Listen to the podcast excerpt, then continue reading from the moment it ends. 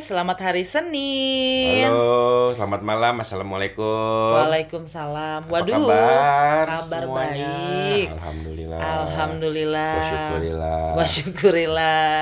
Ini ada suara baru nih. Siapa ya? Siapa yuk? Balik lagi di segmen Gogon, gosip-gosip underground. Nah, untuk segmen kali ini gue sendirian nih kebetulan. Kenapa tuh? Karena Sultan dan Amel lagi berhalangan. Ya. Karena mere- mereka lagi sibuk lah sama pekerjaannya Ya, gitu. Semangat cari duit. Semangat cari duit. Jadi di sini eh, gue ditemenin sama narasumber eh, lain gitu, narasumber lain dan mungkin co-host ya untuk di Co-host. segmen Gogon kali ini. Mungkin bisa diperkenalkan cowok di sebelah gue ini siapa? Eh, halo, Monasar. Monasar kan ya? Monasar. Halo Monasar, nama gue Resa. Resa. Resa, eh, gua pekerjaan gue adalah Analytics Director di Grup M Indonesia saat ini. Oke. Salam kenal semua.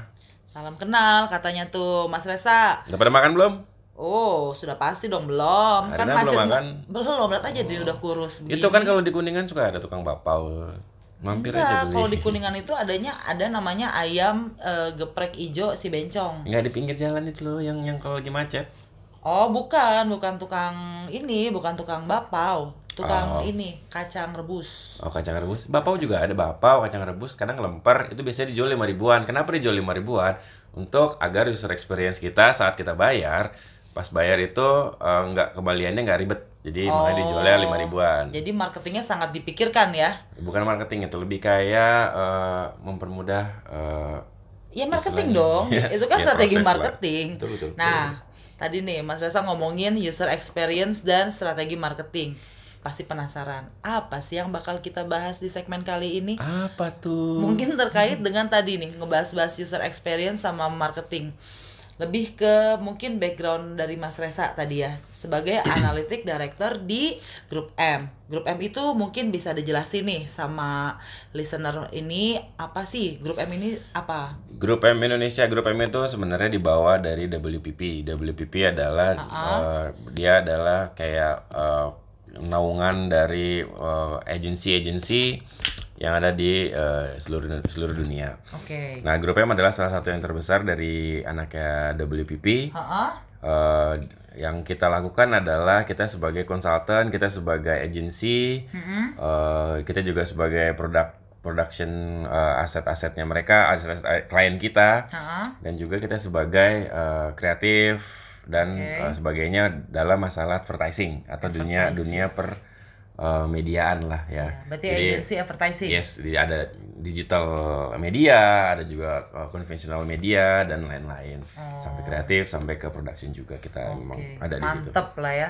Berarti Grup M ini kan katanya katanya the biggest agency in the world. Nah, bener nggak sih Mas Resa? Eh, biggest agency itu dalam hal apa dulu? Kalau misalnya dalam hal eh, investment, klien kita menginvest eh, Spending ya? spending billing Iklan? di, di di iklan di grupnya memang paling besar di dunia Hmm, mantul. saat ini. Cuman kalau yang lain-lain saya mungkin nggak nggak berani bilang paling besar.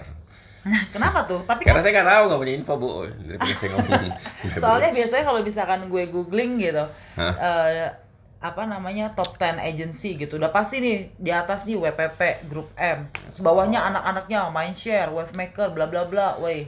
Ya lebih kayak sebenarnya dia eh, besar Merajai. karena ya merajai karena dia memang eh, klien-klien besar yang eh, di Udah ya? internasional itu udah kita handle kayak Unilever, Mm-hmm. P&G dan sebagainya sampai klien-klien yang rokok yang Iya. memang mereka mereka benar-benar eh, produknya hard selling, mereka Ah. memang spending budget eh, marketingnya banyak itu emang itu udah pegang jadi makanya bisa dibilang eh, investment terbesar media investment terbesarnya Jadi di dari grup M. track recordnya pun juga sudah bagus lah ya kalau Grup M ini. Hmm, alhamdulillah. Lo kok kayak ragu gitu? nah, Mas Resa sendiri nih kegiatannya sehari-hari ini apa nih, Mas? Kegiatan Eh, sa- sorry, gua nggak apa-apa nih manggilnya Bro Resa, Mas Resa, Sis Resa. yang atau- mulia kan yang, yang mulia, oke, oke, Ya, yang mulia. ya resa aja kali ah ya kaku amat kayak kan ibu kering Oke, Resa, gimana tadi kegiatan sehari harinya apa nih sekarang? Eh, kegiatan sehari kerja seperti biasa di grup M tapi kadang-kadang juga ada tawaran Iya. gua ngajar di salah satu digital apa tuh eh, digital uh, pembuat kurikulum untuk uh, mata kuliah mata kuliah lah ya Ha-ha. terus gue juga kadang nge-training nge-training uh, sesama seprofesi atau nge-training nge-training emang yang orang baru lulus nge-training nge-training uh, kayak pelajar-pelajar kuliahan Ha-ha.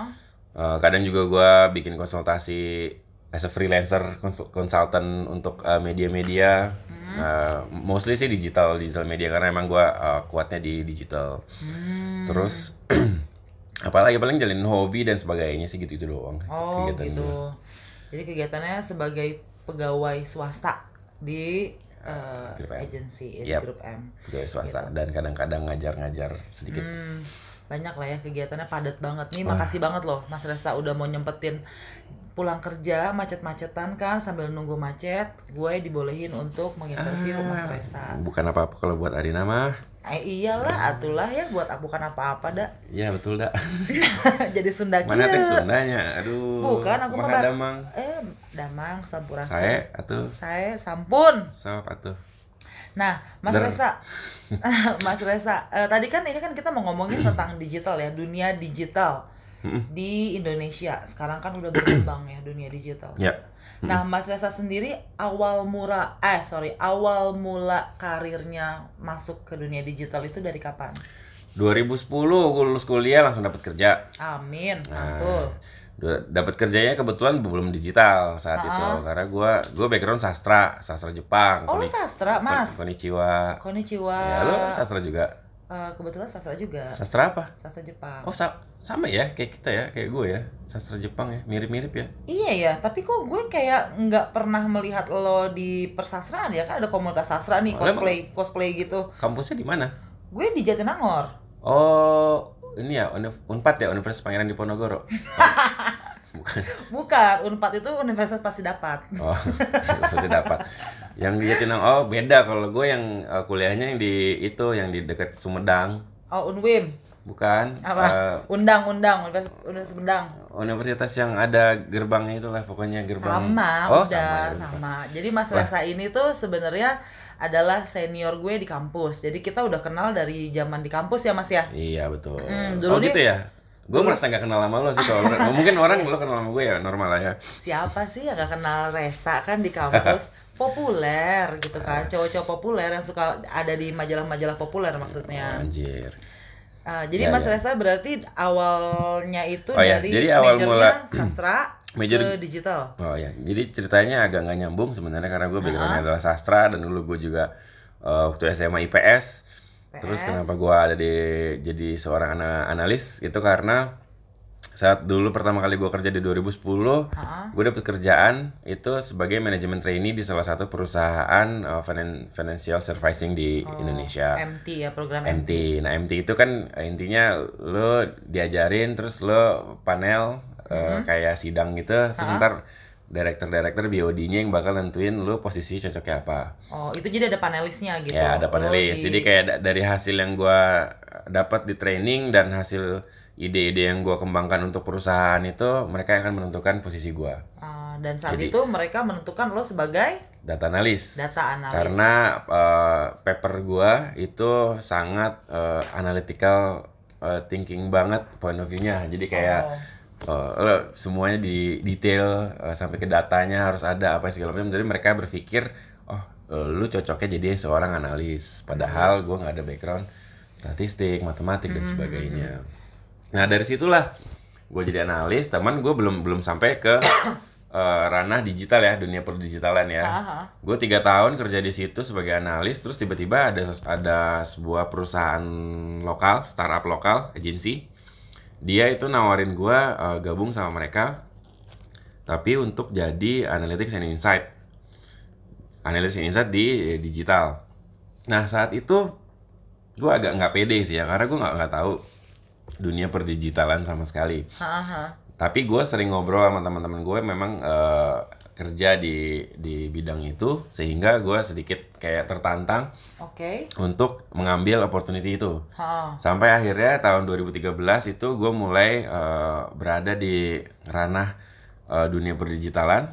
Sampai akhir ini saat ini di grup M pun gue masih di digital digital yang related dengan digital digital media dan digital eh, activities lah. Jadi itulah latar belakang kenapa gue bisa masuk digital sebenarnya karena ya ada tawaran digital dan gue berusaha menyesuaikan Oh, jadi berarti awal mula pintu gerbangnya lo masuk ke digital itu pas tadi ditawarin sama eh, apa agency itu ya, di startup, startup itu. agency Oke, di, lokal. digital. Oh, oke. Tapi saat itu lo berarti pede aja lah ya. Gua nggak punya basic digital, ya gua masuk aja lah gitu. Karena pada saat-saat gue ditawarin gue bilang sih sama mereka kayak eh, lo mau hire gue tapi gue nggak ada background digital dia bilang. Karena mereka bilang oh digital digital itu sebenarnya gampang. Lo belajar sebulan juga gue yakin lo udah paham dengan eh, semua digital. Cuman yang kita perlukan adalah eh, di mana analytical thinking itu di sangat dibutuhkan Sangat di dibutuhkan benar. di perusahaan mereka saat itu. Jadi saat itu posisi gue adalah uh, head of analytics and insight. Di mana tim gue itu lebih ngerti digital daripada gue.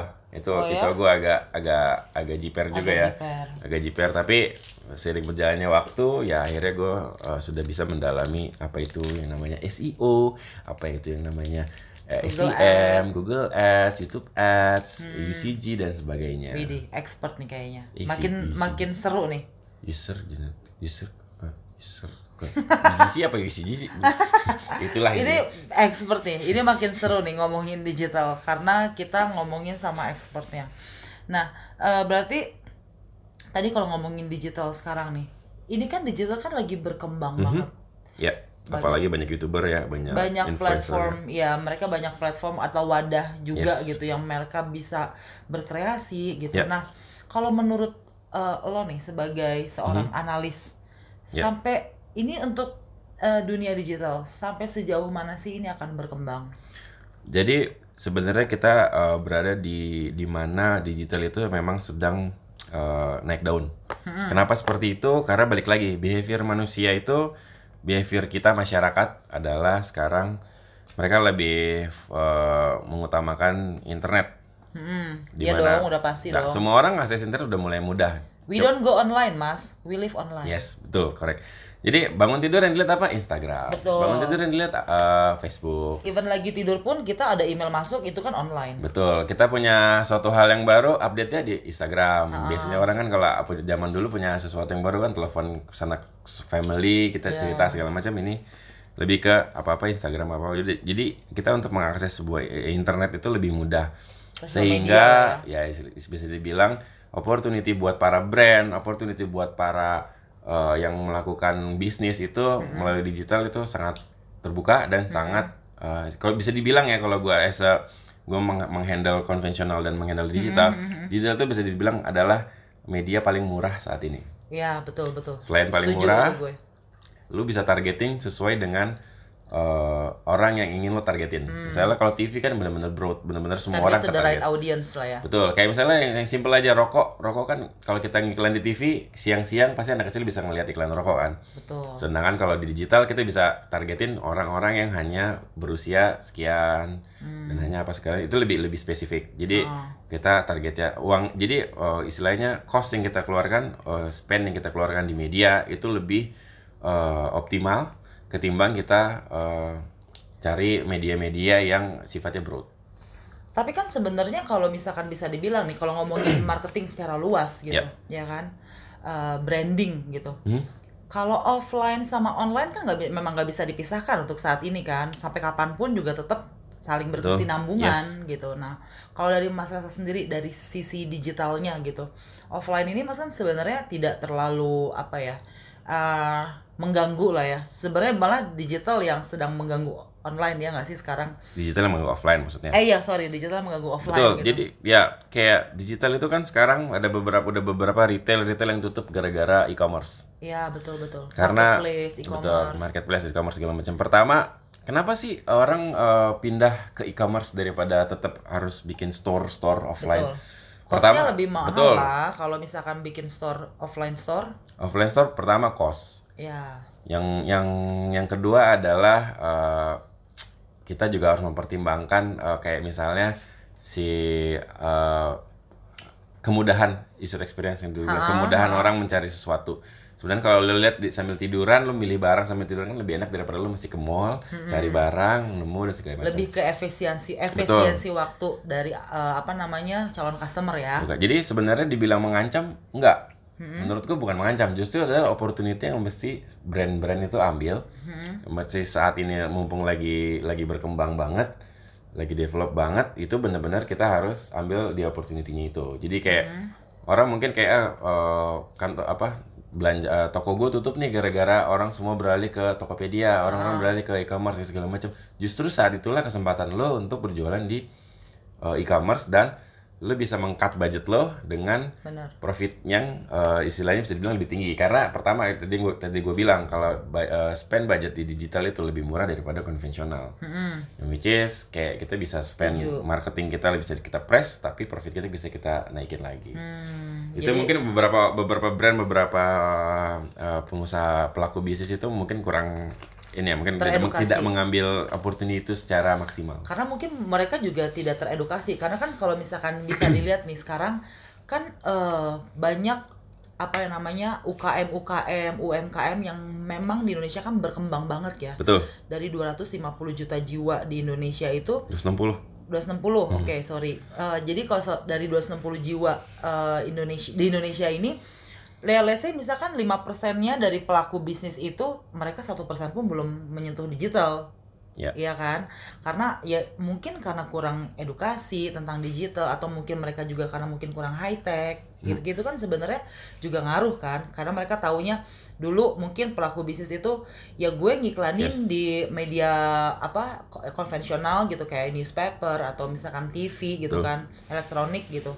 Mereka sudah melihat bahwa oh gue uh, udah apa namanya sudah melakukan hal yang benar secara marketing. Hmm. Padahal ternyata ada mar digital marketing yang memang sekarang mereka sebenarnya lebih tepat gitu sasarannya untuk UKM karena tadi kosnya kan tadi bisa ditekan yes. ya.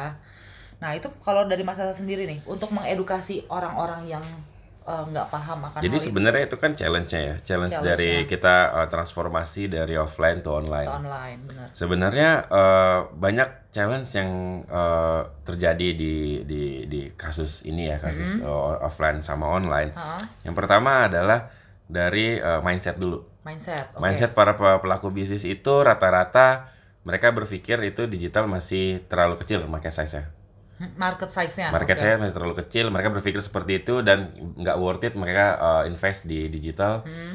uh, untuk uh, melakukan uh, bisnis tersebut. Ha-ha. Selain mindset, yang kedua adalah infrastruktur.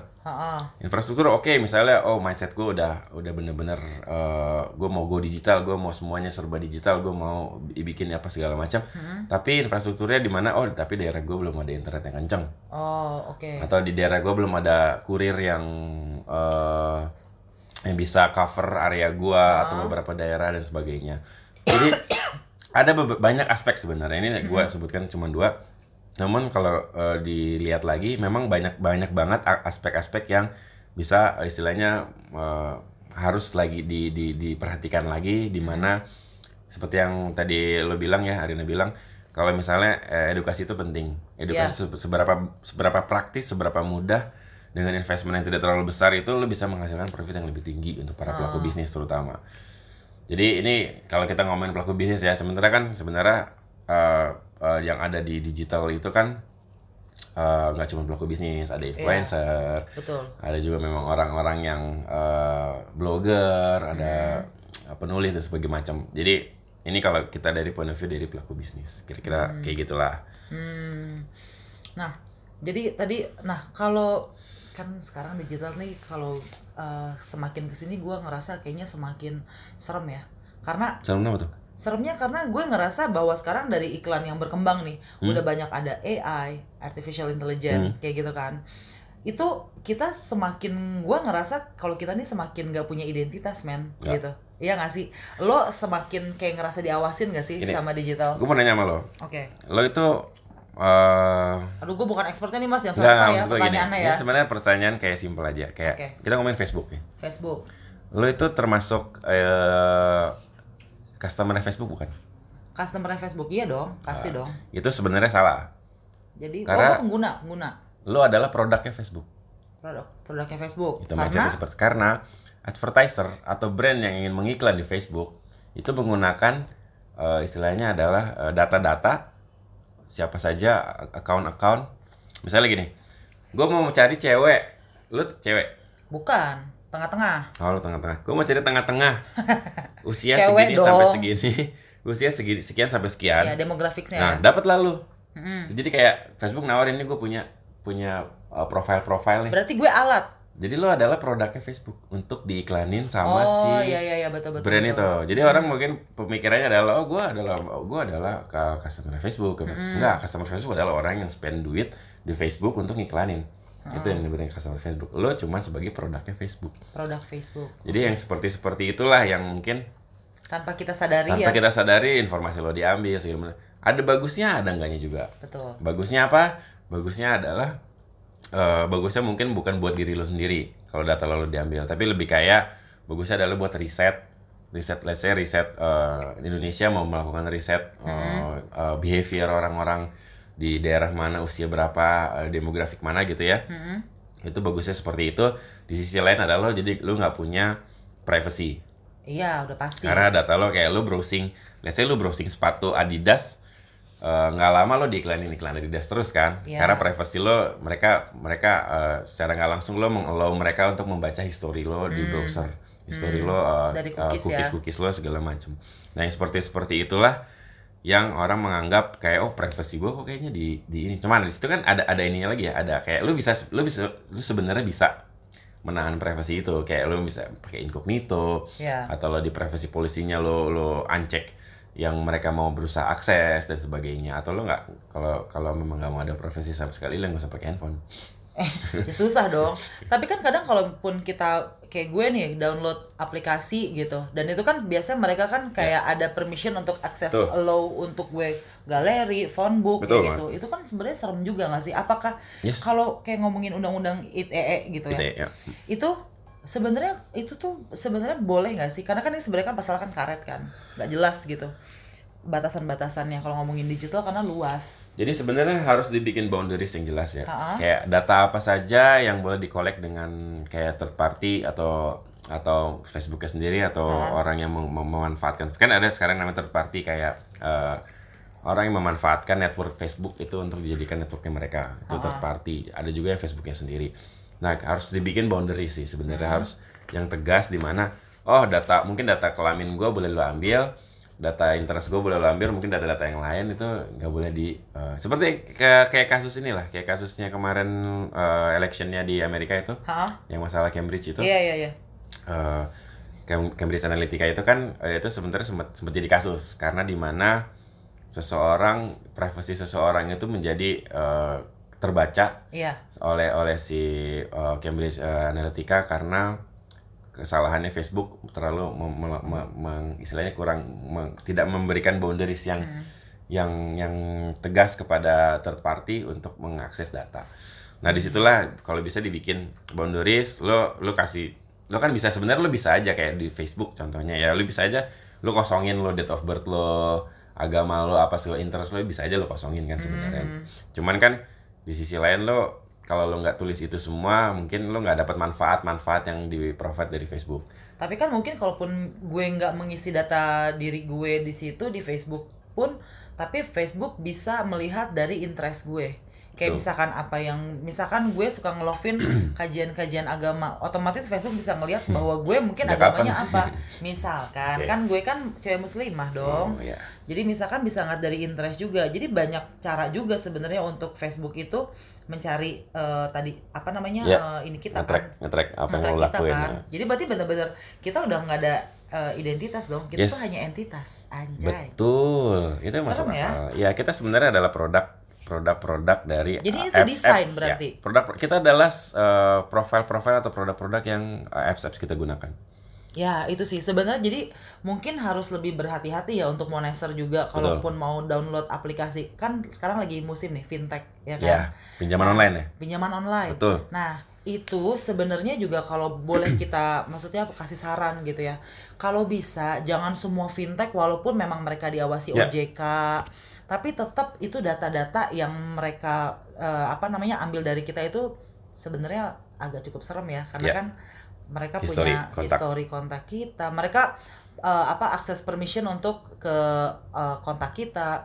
Karena banyak kan kemarin eh, fintech ada gue ngelihat eh, tayangan TV gitu korban-korban fintech yang mereka sampai karena telat bayar terus udah gitu teman-temannya Iya, keluarganya keluarganya di WhatsApp eh di SMS-in bahkan sampai kayak kontak-kontak random yang kliennya Iya. bahkan sampai katanya ada atasannya sampai Mhm. akhirnya merusak hubu- eh, apa namanya kehidupan dia ya gitu betul kan kasihan impact impactnya sampai seperti itu sebesar Yes. itu sama orang gitu nah kalau dari eh, pandangannya Mas Resa sendiri nih dengan hal Oke. seperti ini nih gimana Ya, balik lagi kita harus bijak dalam uh, mengambil keputusan di sebuah aplikasi third party. Jadi uh, seperti yang Arina bilang tadi kan kayak fintech tuh bisa bisa akses data-data kita termasuk Mm-mm. sampai ke foto-foto, Iya, sampai ke serem.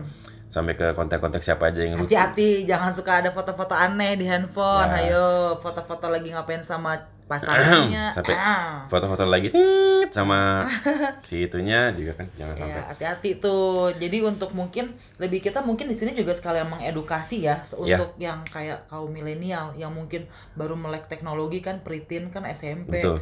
Banyak yang curhat di apa Facebooknya, di Instagram gitu. Yes. Kayak gitu. Nah, Ya, intinya balik lagi kita harus lebih bijak lagi lah. Kita harus bisa menyaring eh, mana yang kiranya akan kita ya. yang kiranya akan bis- bisa membuat backfire lah buat kita dengan kayak tadi yang seperti di Arina bilang masalah fintech itu masalah pinjaman online ya sebisa mungkin hindarilah karena dengan kalau kita baca-baca lagi terms and conditionnya kan di situ mereka punya akses segala macam buat ke device kita. Hmm. jadi kayak di, di itu. Memang yang namanya kewajiban ya kewajiban harus tetap dilaksanakan. Kayak kewajiban bayar hutang Sholat, segala macam. kewajiban Nah, sholat dong. bukan atuh jadi kewajiban kayak kita ya kita pi- melakukan pinjaman online ya kita punya kewajiban harus membayar angsurannya. Iya, betul. ya itu mungkin memang kesalahan mungkin ya entah dananya belum ada atau apa segala macam sampai bisa kayak gitu. Nah saat itulah di mana eh, fintech itu justru malah merugikan kita bukannya membantu kita jadi balik lagi sih itu lebih kayak bukan sebenarnya bukan masalah eh, bukan masalah internetnya atau itunya kalau yang masalah yang fintech itu tapi lebih kayak eh, kita bijaksana dalam melakukan melakukan kegiatan kegiatan, pinjaman ya. online dan dan dan lain-lain sih Hmm. Itu berarti benar-benar kalau menurut gue sih sisi gelapnya dari dunia digital. Ya Ya. nggak sih? Kalau kayak film-film Black Mirror tuh kan serem Mhm. kan. Itu kan mungkin kan teknologi akan seperti itu kan. Ya, masih kita untuk melak untuk mendapatkan hal yang baru dan hal yang hal yang mempermudah hidup kita, kita harus mengor- mengorbankan sesuatu juga kan. Benar benar benar. Kita jadi ya kita untuk mendapatkan seperti AI di mana kita hidup hidup kita terasa mudah gitu kayak gue baru mau pesen Gojek, Gojek udah tahu nih gue lagi di mana. Iya, Jadi kayak ada alamatnya udah based on Udah, behavior kita. Itu merupakan kemudahan. Cuman kan di sisi lainnya privacy kita atau data kita segala macam itu mereka uh, collect semua. Mm-mm. Ya semoga saja memang perusahaan-perusahaan yang mengkolek data-data kita adalah perusahaan-perusahaan yang benar-benar jujur dan benar-benar bisa memanfaatkan data itu untuk hal yang Perusahaan baik. yang nggak pengen profit gitu emang ada perusahaan nggak ada sih menurut gue karena kan mereka pun juga bisa jual data dong ke Betul. orang. Apalagi Google bank data Ya Google itu datanya seksi banget. seksi kayak gue dong seksi itu kan mon- jadi kalau misalkan kayak tadi ngomongin sisi gelap dunia digital gitu jadi kita mungkin kayak gue kan lagi ngomongin kita lagi ngomongin uh, kayak tadi nih pinjaman tiba-tiba besoknya muncul iklan pinjaman online kayak gitu itu kan mungkin dari artificial intelligence juga ya Ya. Hmm. Sebenarnya mungkin dunia digital juga ya bisa dibilang karena ini kan kita kan gray area, bener gak sih? Maksudnya gimana tuh? Karena kan kita nggak di offline, nggak di online, eh nggak di offline, nggak di oh, BTL atau ATL kayak gitu. Oh, kita di gray digital. area digital. Oke. Eh, itu kan karena kan gray area kan. Hmm. Nah, kalau dari Mas Reza sendiri gitu, kalau meng- eh, orang banyak yang menganggap ah udahlah online gue eh, kayak nyokap gue gitu. Eh, pesan kemarin nih dia eh, ini di Facebook gitu.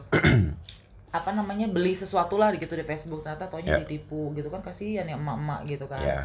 Iya itu sebenarnya mungkin balik lagi kita ke orang yang lebih eh yang terdekat dulu lah ya untuk memberitahukan mungkin dari Mas Esa sendiri expert di dunia digital ini Hmm. pasti kan ada uh, preventif preventif tindakan preventif apa sih yang dilakuin untuk misalkan dari orang terdekat mah ngasih tahu uh, apa namanya tentang uh, perilaku kita di Oke. digital lah.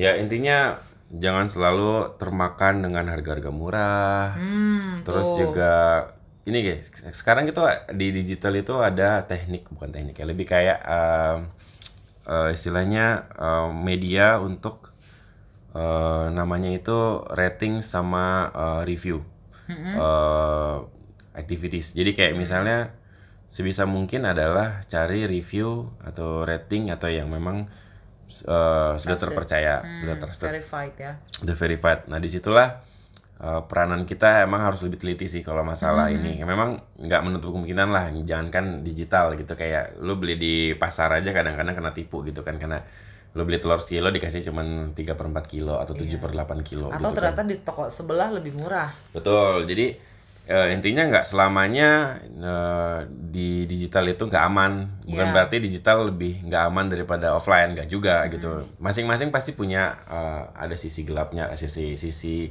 negatif negatif dari transaksi yang lo lakukan hmm. cuman memang digital itu seperti yang gue bilang tadi mempermudah hidup lo kayak kartu kredit lo udah bisa save di mana hmm. lo bisa transaksi tanpa harus uh, gesek kartu dan segala macam lo bisa uh, melakukan transaksi jarak jauh hmm. segala macam tapi di sisi lain juga selain mempermudah lo uh, jadi gini kalau misalnya kita bilang uh, high return itu sama dengan high risk juga hmm, kalau mau cari betul. yang yang yang lebih mudah ya pasti risknya juga lebih tinggi. lebih tinggi jadi bijaksana lagi lah, bijaksana lagi. Jangan selalu teriming-imingi dengan uh, harga murah, murah, promo murah atau misalkan Betul. ongkir, cari tahu dulu lah. Intinya nggak apa-apa lah. Intinya nggak apa-apa kita spend lebih lama, lama waktu untuk analisa dulu nih tokonya kayak gimana sih? Ya, dia beneran jual barangnya nggak sih? Ini harganya masuk akal nggak sih? Dan sebagainya. Karena gue pun sendiri pernah uh, menjadi korban uh, penipuan online shop. online shop. Apa tuh? tapi bukan di uh, Instagram ya karena gue pun sebagai yang praktisi digital pun gue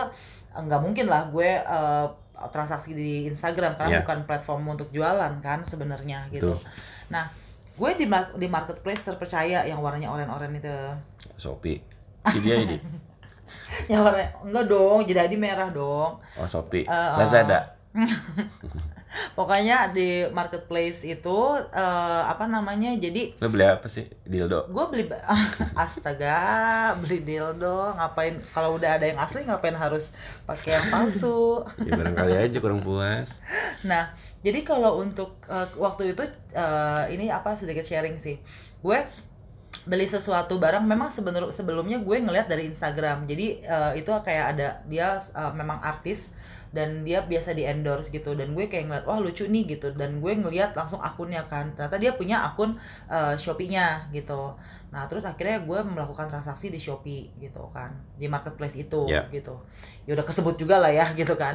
Nah terus uh, nah dari situ itu ya, gue, uh, apa marketplace-nya Blackpink nah, abis dari situ gue kan pasti baca dulu kan reviewnya kan dan ratingnya pun juga yang nggak buruk juga sih kayak dia bintang 4 atau bintang 3 gitu gue lupa. Bintang 3 jelek dong. Iya tapi gue liat reviewnya banyak karena dia banyak transaksi oh, okay. gitu. Jadi gue kayak ngeliat reviewnya uh, apa sellernya ramah, pengiriman cepat dan mereka kayak upload foto-fotonya juga gitu mm -hmm. sebagai testimoni ya udah gue akhirnya yakin kan dan gue merasa bahwa gue lebih secure ketika gue transaksi di uh, marketplace itu kan karena hmm. kan uangnya gue pasti diendapin dulu sama si marketplace itu Tuh. kan nah terus gue transaksi abis itu gue kayak ya udah nih gue lupa gue cek lagi oh belum direspon belum di belum di apa sih namanya uh, uh, confirm confirm gitu Verify, kan belum yeah. di confirm untuk pengiriman gitu. Nah terus Uh, sampai gue kayak udah lupa nih 10 hari gue baru sadar anjir gue ternyata kemarin uh, sempat transaksi. Pas gue ngeliat tuh ternyata uh, belum belum belum sukses. Gitu gue tanya uh, gue chat kan uh, sis ini gimana nih? Gitu. Uh, transaksi gue udah dari 10 hari yang beli lalu kok belum ada ya? tanggapan? Ya? enggak enggak beli beli baju biasa oh, baju, okay. terus udah gitu belum ada apa namanya respon hmm. gitu tapi dia online gitu tapi nggak nanggepin gue terus hmm. akhirnya gue mengajukan pembatalan saat itu karena gue udah merasa bahwa uh, enggak ini kok ada yang aneh gitu hmm. dan gue nyari lagi nih ke akun Instagramnya si yang kemarin uh, di tagin itu hmm. pas gue ngeliat komennya ternyata banyak yang tipu uh, uh, ngasih tahu kayak kakak itu kemarin yang kakak endorse yang di endorse itu ternyata itu akunnya penipuan banyak yang ketipu aku juga uh, melakukan transaksi gitu-gitu hmm. terus akhirnya ya udahlah gue uh, langsung telepon call center. Eh gue pertama ngajuin pembatalan tapi sama dia tuh uh, pembatalan ditolak. Gitu. Jadi kan gue makin aneh kan dua kali gue melakukan eh mengajukan pembatalan tapi sama dia di decline gitu. Ya udah gue langsung telepon call centernya gue jelasin semuanya dan mereka kan bisa tracking kan chatan gue trans data Ya. transaksi gue. Dan akhirnya saat itu eh, dari si call centernya itu dari si sistemnya dia em, apa namanya dibatalin dari sistem gitu. Dan itu eh, uang gue yang tadi Balik. udah masuk itu langsung di refund ke walletnya gitu jadi memang sebenarnya nggak di mana mana pun juga sebenarnya bisa aja Ya, gitu kan kayak tadi itu cuma Ya. at least gue uh, lebih secure dan itu pun garansi Betul. uang gue balik Betul. gitu. Memang lebih aman sih kalau beli di uh, Marketplace, marketplace, karena transaksinya nggak langsung uangnya ditransfer ke penjual. Betul. Beda kalau Ada kita ya Betul. Beda kalau kita beli di Instagram, terus kita WhatsAppan, WhatsAppan, WhatsAppan sama penjualnya, terus transfer langsung, nah itu lebih harus yang dihindari ya kalau bisa ya, nah. Karena eh, karena mau ngadu ke siapa pun juga betul, karena atas sadar uh, melakukan trans- transfer itu kan ya. Karena akan jadi memperberat, meribetkan hidup lo juga kalau lo harus komplain, apalagi kalau nominal lo udah main gede ya, kayak udah udah juta-jutaan gitu kan, udah. Iya. kayak lu juga eh, ya sebel pastilah kalau misalnya kena tipu gitu. Kemarin pun juga teman kantor gue ada yang ini ada yang ketipu just tip kan banyak nih just tip nih Hmm. nah sebenarnya akunnya itu bisa dibilang kayak ya lumayan banyak gitu kan followersnya gitu dan Oh ya, belum tentu uh, followers banyak itu uh, meyakinkan ya, Iya, prominent ya. Soalnya bisa apa? bisa bisa beli, bisa beli bisa tuh beli followers. Jadi kalau hati-hati kalau mau analisa sih lihat dari komennya aja. Biasanya kalau komennya Hmm. banyak yang kayak positif komen itu ya bisa bisa lah dipertimbangkan untuk di Ah. melakukan transaksi. Cuman kalau udah followers tuh nggak selamanya followers banyak berarti dia terpercaya kok. Tapi kalau misalkan kayak oke lah itu kan karena memang dia melakukan transaksi bukan pada platform yang benar gitu. Karena kan dia melakukan dari di Instagram Ya. gitu kan. Jadi eh, Instagram cuma sebagai wadahnya aja gitu. Betul. Dia ibaratnya mallnya lah gitu kan. Nah, tapi kalau misalkan katalog ya. katalog. Tapi kalau misalkan kayak dari website, kadang pun eh, beberapa ada pengalaman temen gue yang belanja langsung di eh, e-commerce di websitenya dia ngeliat dari iklan dan dia langsung belanja ke e-commerce-nya. Tapi ya udah karena dia ada melakukan tra- payment gateway-nya langsung. Eh waktu itu nggak pakai payment gateway, dia jadi kayak langsung transfer bank. Hmm. Terus ya udah ternyata ketipu juga. Jadi kan berarti maksudnya agak sedikit gimana sih kita tuh harus ke marketplace kah atau memang ke website pun juga bisa apa Oke, gimana? marketplace tuh lebih aman. Pertama mereka punya call center, mereka Mm-mm. punya help support. Dan gue yakin uh, call center dan help support mereka tuh juga, uh, apalagi kalau ada yang besar-besar ya, kayak yang hijau-hijau sama yang merah-merah tuh, Ah, pasti mereka juga uh, jaga lah ke uh, apa tuh namanya, uh, kredibilitas uh, marketplace mereka itu di depan customer ya. Makanya biasanya kalau yang gede-gede gitu mereka pasti punya help support sama uh, solution solution center gitu kan. Nah itu justru yang nggak ada di uh, kalau lo beli langsung di Facebook atau langsung di uh, Instagram, di Kaskus kayak gitu mereka kan nggak ada yang namanya solution center. Jadi kalau itu lo rugi ya urusan lo. Gua sebagai Instagram sebagai apa gue nggak ikut ikutan karena gue nggak memfasilitasi lo dalam masalah payment. iya, karena lu mau mau tuntut Facebook pun lu nggak kuat karena Yes. mereka bukan platform untuk jualan. Betul, mereka ada sih Facebook buat jualan sebenarnya. Facebook Iya, sekarang Cuma- juga Instagram udah bisa jualan yang kayak pakai tag gitu kan, ya, price produk. tag. Cuman kan itu dilariinnya adalah ke web link URL. Iya, Jadi URL. kalau URL-nya ke marketplace ya even safer lah daripada website sendiri. Hmm. Gitu deh kira-kira. Nah, jadi hati-hati ya. Balik lagi itu harus ke lebih bijak lah kita dalam dalam Tuh, menggunakan dengerin internet. Moneser, kata Mas Resa tadi harus lebih bijak dalam menggunakan apa pun yang terkait dengan Betul. digital. Karena informasi yang kita berikan kepada uh, platform-platform atau vendor-vendor itu adalah uh, alat untuk mereka untuk menjual istilahnya. Kita tuh jadi kayak uh, perek ya dijual ya gitu. Ih, dia mau dong. Kalau di kalau dibayar sih nggak apa-apa dong. Jadi kayak Facebook, Instagram sebenarnya adalah mucikari gitu di mana kayak mereka mengasih kita sebagai analoginya mucikari lu ntar di- dituntut sama Mark Zuckerberg lu nangis lo nanti ngapain ngatain gua gigolo gitu kan ya gitu jadi pokoknya dari perbincangan ini nih udah nggak kerasa nih tadi saking serunya ya digital tuh luas banget sih pembahasannya Iya. nggak akan ada habisnya Nggak akan ada bisa. Ah, jadi nanti mungkin bisa bikin dibikin part 2 itu kan nanti ya kita Bisa nggak masalah. Bisa, nggak masalah, Mas Reza mah Mau gue bikin training online apa boleh? Nah, boleh tuh. Mas Esa suka Kuliah online? training kuliah online bisa. Karena Atau Mas- curhat online? Curhat online bisa. Kalau Webinar, webinar. Gue bikin webinar, kasih link ya lah. boleh tuh webinar karena Mas Reza nih dengar-dengar katanya dia akan uh, broad uh, untuk ke dalam wa- apa namanya jangka waktu dekat inilah ya dia akan pindah ke luar negeri untuk kerja di sana. Amin. Mantap Mas Reza. Jadi kalau mau ada yang mau konsultasi sama Reza eh, tentang digital, analytics atau apa, nanti mungkin Mas Reza bisa di-mention aja ke Instagramnya di mana Mas Reza? Eh, this is Resa, double A.